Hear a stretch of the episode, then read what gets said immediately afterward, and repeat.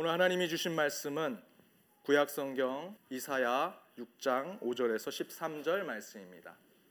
구약 성경 이사야서 6장 5절에서 13절 말씀 하나님의 말씀을 한 목소리로 읽도록 하겠습니다. 그때에 내가 말하되 화로다 나여 망하게 되었도다 나는 입술이 부정한 사람이요 입술이 부정한 백성 중에 거하면서 망군의 여호와이신 왕을 배웠음이로다 때에 그 스랍의 하나가 화조로 단에서 취한 바 핀 숯을 손에 가지고 내게로 날아와서 그것을 내 입에 대며 가루되 보라 이것이 내 입에 닿았으니 내 악이 제하여졌고 내 죄가 사하여졌느니라 하더라 내가 또 주의 목소리를 들은즉 이르시되 내가 누구를 보내며 누가 우리를 위하여 갈고 그때 내가 가로되 내가 여기 있나이다. 나를 보내소서. 여호와께서 가라사대 가서 이 백성에게 이르기를 너희가 듣기는 들어도 깨닫지 못할 것이요 보기는 보아도 알지 못하리라 하여 이 백성의 마음으로 둔하게 하며 그 귀가 막히고 눈이 감기게 하라. 염려컨대 그들이 눈으로 보고 귀로 듣고 마음으로 깨닫고 다시 돌아와서 고침을 받을까 하노라. 내가 가로되 주여 어느 때까지니까 대답하시되 성읍들은 황폐하여 거민이 없으며 가옥들에는 사람이 없고 이 토지가 전폐하게 되며 사람들이 여호와께 멀리 옮기워서 이 땅 가운데 패한 곳이 많을 때까지라. 그 중에 10분의 1이 오히려 남아 있을지라도 이것도 삼키운 바 될 것이나 밤나무 상수리 나무가 배임을 당하여도 그 구루터기는 남아 있는 것 같이 거룩한 씨가 이 땅의 구루터기니라 아멘. 어느 목사님의 설교 예화 가운데 어, 이런 예화가 있었습니다. 잘 알고 지냈던 아주 똑똑하고 지적이고 공부도 많이 했던 선배 목사가 머릿속에 물혹이 생겨서 수술을 받게 되었다라는 것입니다. 그래서 어, 이 목사님이 병문안을 찾아갔습니다. 그런데 그 수술받은 선배 목사가 병상에 앉아 있는데 곧 죽을 사람처럼 표정을 짓고 그곳에 앉아 있더라라는 것입니다. 그래서 이 목사가 물었습니다. 아니 뭐 이렇게 죽을 것처럼 무릎 하나 뗐는데 그런 표정을 짓고 있습니까? 그랬더니 그 선배 목사가 이렇게 얘기합니다. 의사가 나한테 이렇게 말했어. 목사님처럼 뇌 속에 물혹이 생기는 경우는 아주 드문데 보통 이렇게 뇌에 물혹이 생기는 것은 머리를 가슴을 잘 쓰지 않고 머리만 썼기 때문에 그렇게 머리에 물혹이 생기는 겁니다. 목사님 이제 가슴으로 목회하십시오. 라고 하는 얘기를 들었다라는 것입니다. 그 얘기를 듣고 이 목사님이 설교 때마다 여러분 머리로 신앙생활 하는 거 아닙니다. 가슴으로 신앙생활 해야 합니다. 라고 했던 자신의 설교가 너무나 부끄러워서 그렇게 근심 어린 얼굴로 있었더라라는 것입니다. 여러분 머리로 살아가십니까? 가슴으로 살아가십니까? 머리도 중요하고 가슴도 중요합니다. 한쪽으로 치우셔서는 안 됩니다. 머리는 냉철하게, 가슴은 따뜻하게 여러분들 그 두 가지를 균형 있게 가지셔야 합니다. 봄의 끝자락에 있습니다. 제가 시카고에 8년 동안 있으면서 이렇게 봄다운 5월을 경험하긴 참 오랜만입니다. 보통 5월이 되면 쉽게 여름을 경험하게 되는데 여전히 늦봄을 경험하는 이 5월에 여러분 마지막 남아 있는 이 늦봄을 따뜻한 가슴으로 지내보시기를 바랍니다. 우리 옆에 있는 분들과 이렇게 인사하기를 원합니다. 따뜻한 가슴으로 사랑합시다. 따뜻한 가슴으로 사랑합시다.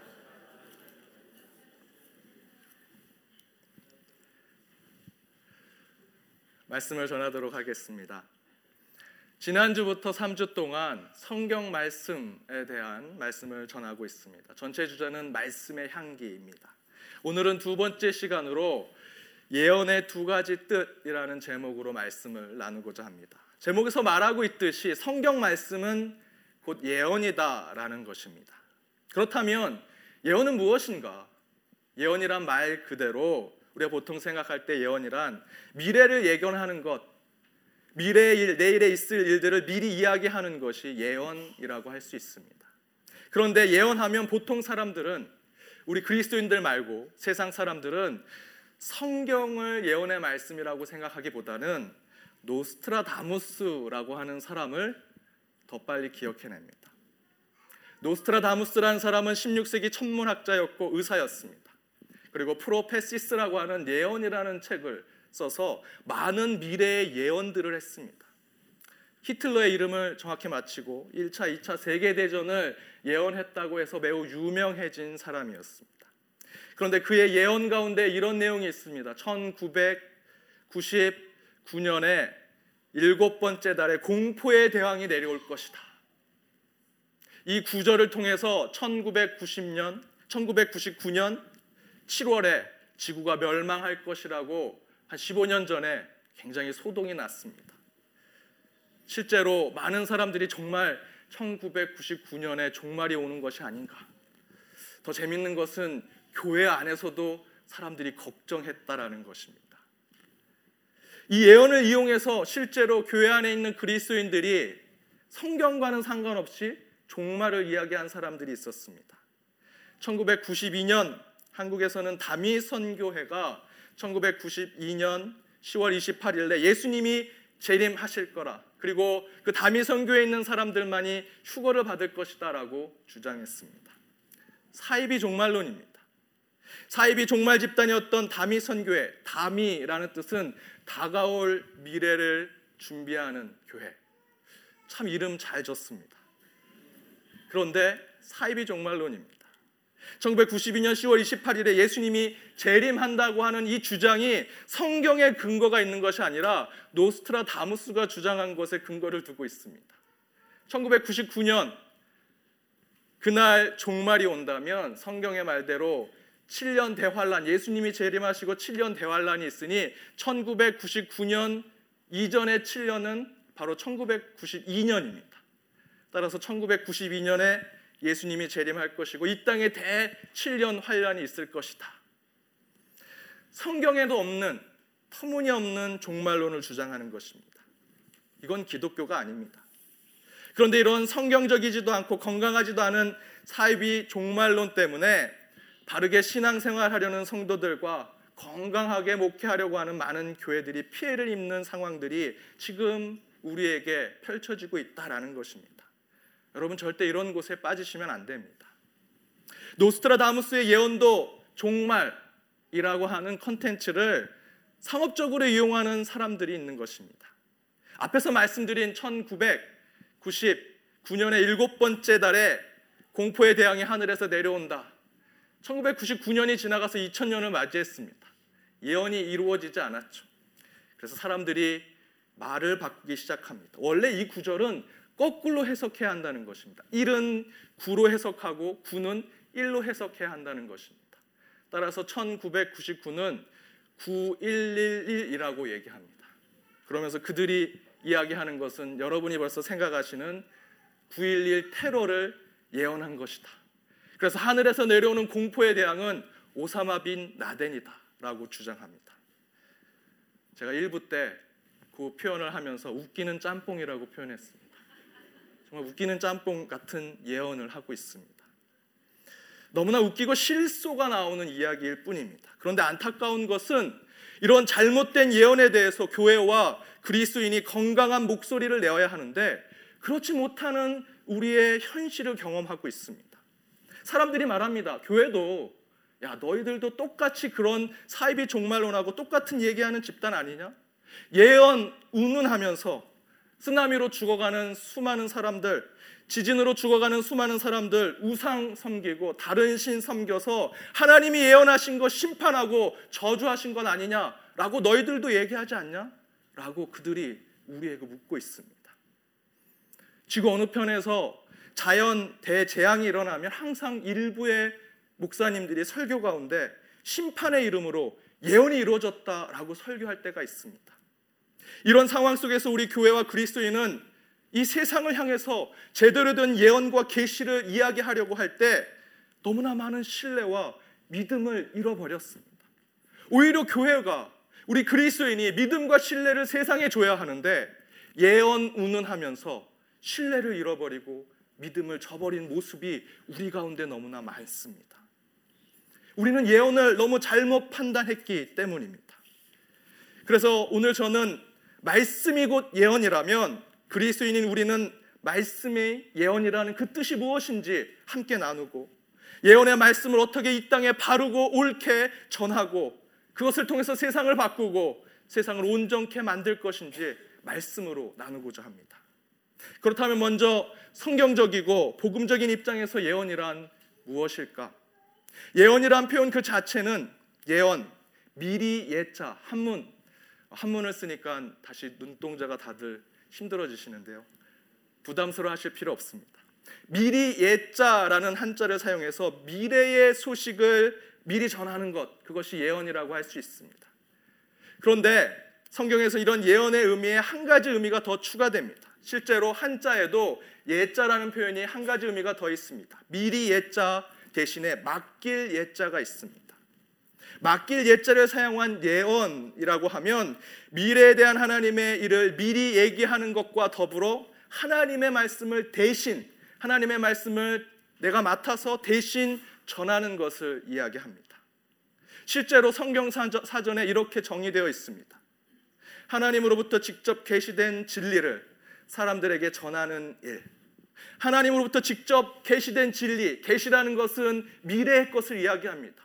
미래의 계시를 받은 그 진리를 사람들에게 대언, 말씀을 전달하는 것 이렇게 정의하고 있습니다.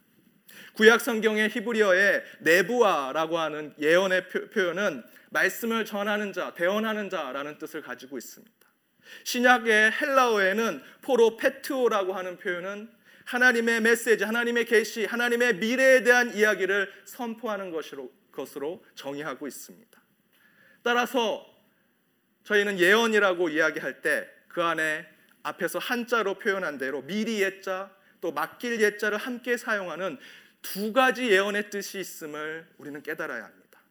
다시 정리해서 말씀드리면 성경에서의 예언은 미래에 일어날 하나님의 일을 미리 듣고 하나님의 말씀을 대신 전달하는 것 그것이 바로 예언이라는 것입니다. 따라서 예언자, 선지자는 곧 하나님의 계시, 미래의 일을 듣고 그 본대로 세상에 하나님의 말씀을 전하는 자들일 것입니다. 따라서 우리는 반드시 두 가지 예언의 의미를 모두 품고 있어야 합니다. 이 예언이 교회와 설교 가운데 선포되어야 하고 동시에 여러분의 삶과 행동에서도 그 하나님의 예언이 있는 그대로 드러나야 합니다. 바로 그것이 예언자의 삶입니다. 그런데 우리는 그 예언의 두 가지 의미를 동시에 품고 성경을 읽고 성경 말씀대로 예언의 예언자의 삶을 살아야 하는데 한쪽에 치우쳐서 그러지 못할 때가 꽤 있습니다. 그러한 신앙의 문제에 직면했을 때 우리는 어떻게 해야 하는가 에 대해서 오늘 저는 두 가지로 나눠서 살펴보고자 합니다. 첫 번째는 하나님의 말씀을 대신 전달하는 역할을 하려고 하면서도 하나님의 미래와 계시를 온몸으로 선포하려는 역할은 하지 않는다라는 것입니다. 곧 맡길 예자의 예언자의 역할만 할 뿐 미리 예자의 예언자의 역할은 하지 않으려고 하는 것입니다. 아니 목사님 어떻게 그런 상황이 있을 수 있습니까? 하나님 말씀을 받아서 대언하면 그게 끝이지. 아니 말씀을 대신 전달은 하는데 미래의 것을 선포하지 않는다. 아 그거는 말이 되지 않, 않습니다. 그런 건 불가능합니다라고 생각하실 수도 있습니다. 하나님의 말씀이 곧 미래의 소망의 말씀인데 그 말씀을 전달하는 역할이라면 이미 하나님의 미래와 계시에 대해서 선포하는 것이지 그것이 나눠질 수는 없습니다라고 생각할 수 있죠. 그러나 저와 여러분의 삶 속에 특별히 우리 신앙인들의 삶 속에 이런 모습이 드러나고 있습니다. 특별히 부끄럽지만 목회자들 가운데 이런 말도 안 되는 상황들이 일어나고 있습니다.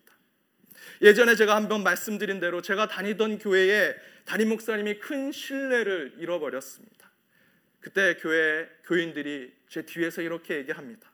저 목사님의 설교는 좋으니까 설교는 듣고 그분의 삶은 배우지 말자. 목회자로서는 참 부끄러운 이야기입니다.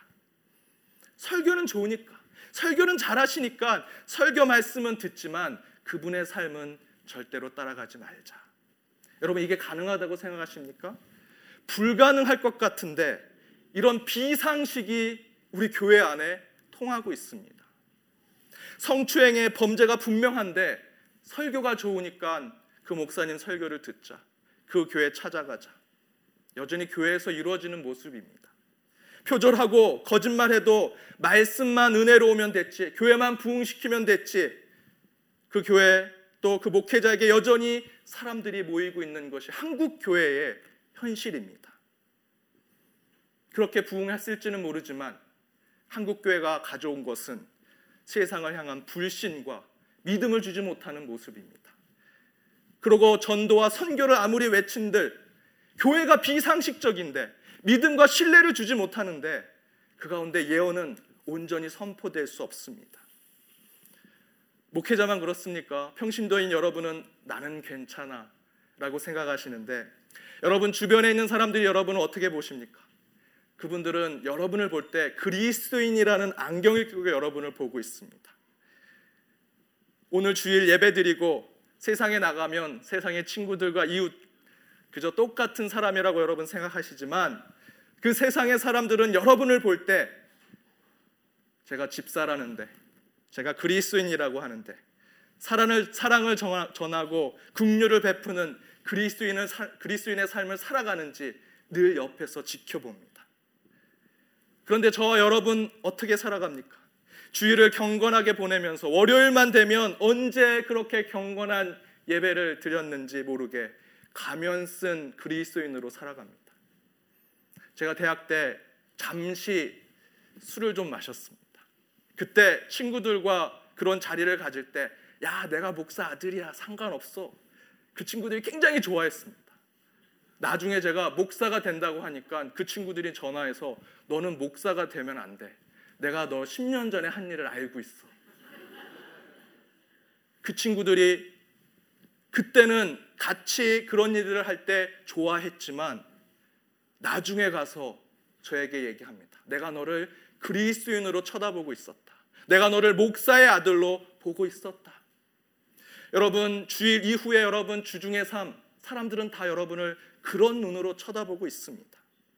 그리고 저희들은 겉으로 큐티하고 기도하고 무슨 일 있으면 신앙적 문제로 해결하겠다고 하지만 그런 모습 자체는 하나님의 말씀을 입으로만 전하려고 하는 그런 앵무새와 같은 모습일 뿐 온몸으로 하나님의 계시와 하나님의 예언을 전하는 그런 모습은 아닙니다. 오늘 본문에서 이사야는 소명을 받고 있습니다. 그런데 이사야는 자신의 말을 자신이 말을 못하는 자라고 고백합니다. 정확히 이야기하면 자신의 입술이 부정하다. 죄로 가득하다. 내가 세상에서 잘못된 말을 하고 죄된 말을 하는데 어떻게 주님의 그 거룩한 말씀을 제 입에서 전할 수 있겠습니까? 라고 죄 고백을 하고 있는 말씀입니다. 이에 대해서 예수님께서 하나님께서 6절에서 7절로 이렇게 말씀하십니다. 우리 함께 읽어보겠습니다. 표준 세 번역으로 준비했습니다. 함께 읽겠습니다.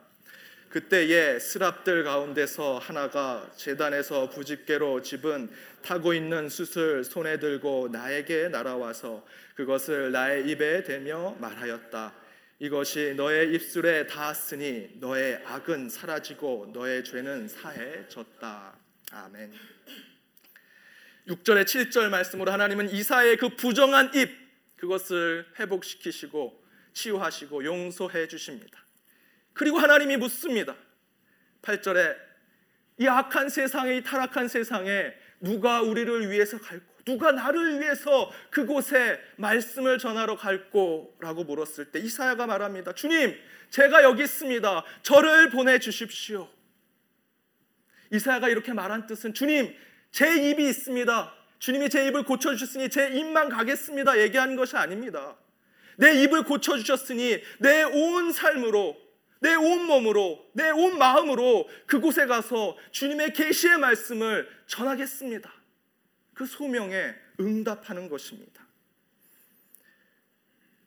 하나님의 부르심에 삶 전체로 응답하는 이사야를 오늘 본문을 통해서 우리는 확인할 수 있습니다.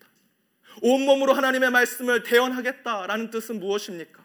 입으로만 말로만 그럴싸하게 하나님의 말씀을 전하는 것이 아니라 하나님의 말씀을 전하고자 할 때 나의 삶이 경건한 삶으로 진실한 행동을 통해서 하나님의 뜻을 세상에 전달하겠다라는 것입니다. 참된 예언자의 모습은 삶과 행동으로 하나님의 계시의 말씀을 두렵고 떨리는 마음으로 대언하는 것, 예언하는 것이라고 할 수 있습니다. 하나님이 보여주시는 미래의 모습, 여러분 생각해 보십시오. 얼마나 두렵고 떨리겠습니까? 우리가 내일의 일, 내년의 일을 알고 있다고 여러분 생각해 보십시오. 누군가가 어려움을 겪게 될 것이고, 어려운 일들과 힘든 일들이 눈앞에 보이는데, 내가 그것이 미리 보이고 있는데 얼마나 두렵고 떨리겠습니까? 그렇다면 우리는 하나님의 뜻을 대언하는 자로 더욱 겸손히 낮은 자의 모습으로 주님의 말씀을 전하는 예언자의 삶을 살아야 할 것입니다. 오늘 본문의 이사야처럼 주님, 제가 어떻게 주님의 그 거룩한 말씀을 이 더럽고 추한 입술로 전할 수 있겠습니까? 먼저 나의 부정한 입술을 나의 온전치 못한 모습을 이 영혼을 치유하여 주옵소서. 라고 기도하고 주님의 치유와 회복 가운데 온몸으로 주님의 말씀, 주님의 계시를 대언하는 저와 여러분의 예언자의 삶이 되어야 할 것입니다. 두 번째, 또 다른 하나는 하나님의 미래의 계시를 보았으면서도 하나님의 말씀을 대신 전달하는 역할은 하지 않는다라는 것입니다. 첫 번째 얘기에 거꾸로 된 것입니다.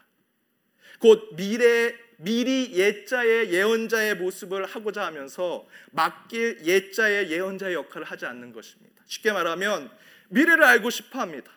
그래서 영적인 것에 심취하면서도 정작 자신이 깨달은 영적인 것을 세상에 선포하거나 그 선포한 대로 실천하지 않는 잘못된 예언자의 삶을 살아가는 것을 이야기합니다. 요즘 교회 안에서 아니 교회 넘어 세상에서 영성 스피리추얼리티라고 하는 이 영성이라는 것들이 굉장히 유행하고 있습니다. 영성은 시공간을 초월한 형태의 저와 여러분의 자아를 설명하는 것입니다. 따라서 영성은 미래적 요소를 품고 있습니다. 시공간을 초월하기 때문에 하나님께서 우리를 만나기를 원하신다면 그 영성이라는 영역을 통해서 우리와 대화하시고 만나기를 원하십니다. 따라서 영성은 하나님의 계시, 하나님의 미래를 받는데 중요한 영역입니다. 그런데 바로 하나님의 계시와 소통하는 그 영성이 여러분 가슴 속에만 머물러 있다라는 문제입니다. 교회 가보면 영성이 깊다고 느껴지는 성도님들, 목회자들 참 많습니다. 기도도 열심히 하시고 영적으로 많이 느끼고 계시도 많이 받습니다. 그런 분들 보면 걸어오실 때 아우라가 느껴집니다. 뒤에 이렇게 빛이 비춰지죠. 제가 그런 빛이 있어야 되는데 다른 분들이 그런 것이 있습니다. 그런데 그런 빛을 보는 것은 한쪽의 평가일 뿐입니다. 우리는 반드시 반대쪽의 영성, 실천하는 영성을 봐야 합니다. 곧 그가 하나님께 받은 영적인 계시를 대언하고 있는가, 선포하고 있는가. 구체적으로 말한다면 정말 생명을 걸고 두렵고 떨리는 하나님의 계시의 말씀을 세상을 향해 그리고 사람들에게 전하고 있는가. 반대편의 영성을 또한 우리는 살펴야 합니다. 한조의 영성만을 가지고 있는 이 부류의 사람들은 기도는 참 잘합니다. 영적인 이야기도 잘하고 성경 해석도 탁월합니다. 그러나 그들은 책상에만 앉아 있습니다. 골방에서만 기도합니다. 기도원에만 가려고 하고 종교적 영성에 분위기가 잘 맞는 찬양 집회만 찾아가려고 합니다. 그곳에만 영적인 것이 있다라고 생각합니다. 그래서 그들은 선포하지 않습니다. 생명을 걸고 말씀을 전하지 않습니다. 자신을 희생하고 예언의 말씀을 실천하지 않습니다. 미래만 보려고 하고 영적인 것만 보려고 하지 미래를 위해서 자신을 희생해 그 말씀을 세상에 전하려고 하지 않습니다. 오늘 본문 9절에서 10절에 하나님께서 이렇게 말씀하십니다. 너희가 듣기는 들어도 깨닫지 못할 것이요 보기는 보아도 알지 못하리라. 마음을 둔하게 하시고 귀를 막히 귀가 막히고 눈을 감기게 하겠다. 우리는 영성을 영성으로 무엇인가 깨달은 것 같고 세상 사람들과 다른 다른 영적인 사람이 된 것 같지만 하나님께서 말씀하십니다. 너희들이 깨달은 것 같이 본 것 같이 들은 것 같이 하지만 그건 진리가 아니야라고 우리에게 얘기해 주시는 것입니다. 그리고 11절 이하에 하나님 앞에 범죄한 유다가 처참하게 패망하는 모습을 보여주십니다. 그런데 그 안에 진정으로 하나님의 말씀, 하나님의 계시, 하나님의 예언을 목숨을 걸고 전하는 단 한 사람도 없음을 이야기하십니다. 모든 것이 무너지고 찢어지고 파괴되고 나서야 그 그루터기에 거룩한 씨가 남게 되어 하나님의 미래와 계시를 예언하고 있는 것으로 약속의 말씀을 주고 계십니다. 우리 13절 말씀을 우리 스크린을 보시면서 함께 읽어보도록 하겠습니다. 그 중에 10분의 1이 오히려 남아 있을지라도 이것도 삼키운 바 될 것이나 밤나무 상수리 나무가 배임을 당하여도 그 그루터기는 남아 있는 것 같이 거룩한 씨가 이 땅의 그루터기이니라. 아멘. 하나님의 계시를 전하는 그루터기와 같은 그 씨앗, 그 씨앗은 하나님의 미래를 대언하는 가장 온전한 예언자인 이사야를 상징하는 것입니다. 여러분, 씨앗이 어떻게 미래를 현실화시킵니까? 씨앗이 품고 있는 그 미래의 모습, 그 나무의 모습을 어떻게 현실화시키고 구체화시킵니까? 아무도 보이지 않는 땅 속에 들어가 며칠 몇 날을 그곳에 있어야 합니다. 그리고 씨앗 자신이 가지고 있는 모습을 다 깨부셔야 합니다. 자신의 몸을 찢어야 합니다. 자신의 모든 것을 다 버릴 때 그 씨앗은 나무가 되는 새순을 만들어낼 수 있습니다. 자신이 품고 있는 그 씨앗의 미래는 그렇게 현실화되는 것입니다. 바로 그것이 하나님이 우리에게 원하시는 예언입니다. 하나님의 미래, 주님의 계시를 자기만을 위해 품고 있으면 절대로 안 됩니다. 말씀이 예언이라고 믿는 그리스도인들은 하나님의 미래와 계시를 개인의 영성이라는 곳에 묶여둔다면 그 씨앗은 평생 나무가 되지 못할 것입니다. 반드시 세상을 향해 선포하고 회개할 것이 있으면 회개를 촉구하고 그 가운데 변화할 것이 있으면 주님의 말씀 가운데 그 변화를 촉구하여 세상을 변혁시키는 교회와 그리스도인 그리고 우리 모두가 되어야 할 것입니다. 이를 위해서 예언자로 저와 여러분 하나님께서 한 분한 한 분을 부르십니다. 그 부르신 주님 앞에 이사야처럼 주님 제가 여기 있습니다. 제 온몸으로 제 전 삶으로 주님의 말씀을 대언하겠습니다. 예언하겠습니다. 라고 주님의 그 소명에 저희들은 응답해야 할 것입니다. 사랑하는 여러분, 말씀은 살아 움직이고 있고 역동적으로 지금 우리의 삶 가운데 함께 있습니다. 그것은 미래 하나님의 이야기가 지금 우리의 삶과 이 세상의 역사 속에 그대로 선포되고 적용되고 성취되기 때문입니다. 따라서 우리는 주님의 말씀에 대하여 바른 예언의 말씀을 붙들어야 합니다. 또한 소망을 선포하고 주님의 미래를 온몸으로 구루터기에 있는 거룩한 씨앗처럼 나를 희생하여 주님의 말씀을 선포하는 자가 되어야 할 것입니다. 하나님께서 하나님의 참 예언자가 없는 이 시대에 저와 여러분을 부르십니다. 누가 나를 위해 갈고 누가 하나님 나라를 위해 그곳에 말씀을 전할고 그때 저와 여러분이 주님 제가 여기 있습니다. 제가 온몸을 다해서 전심을 다해 주님의 말씀을 전하겠습니다. 응답하여 이사야와 같은 거룩한 씨앗의 삶을 살아가는 저와 여러분이 되기를 주님의 이름으로 축원드립니다. 함께 기도하겠습니다. 생사와 복을 주관하시는 하나님, 우리에게 말씀을 허락하시어 주님의 소망과 계시를 깨닫게 하시고 이를 통해 더욱 주님의 자녀로 부르시고 세워 주심을 감사드립니다. 예수님이 주시는 미래의 말씀을 온 몸과 마음으로 선포케 하시고 그 말씀을 우리의 삶 속에 그대로 드러나는 신앙의 삶을 살게 하여 주옵소서. 말씀이 육신이 되신 주님의 삶이 우리에게도 그대로 이루어지게 하시고 성취되게 하셔 말씀의 씨앗의 삶을 실천하는 저희 모두가 되게 하여 주옵소서. 이 모든 말씀 예수님의 이름으로 기도드립니다. 아멘.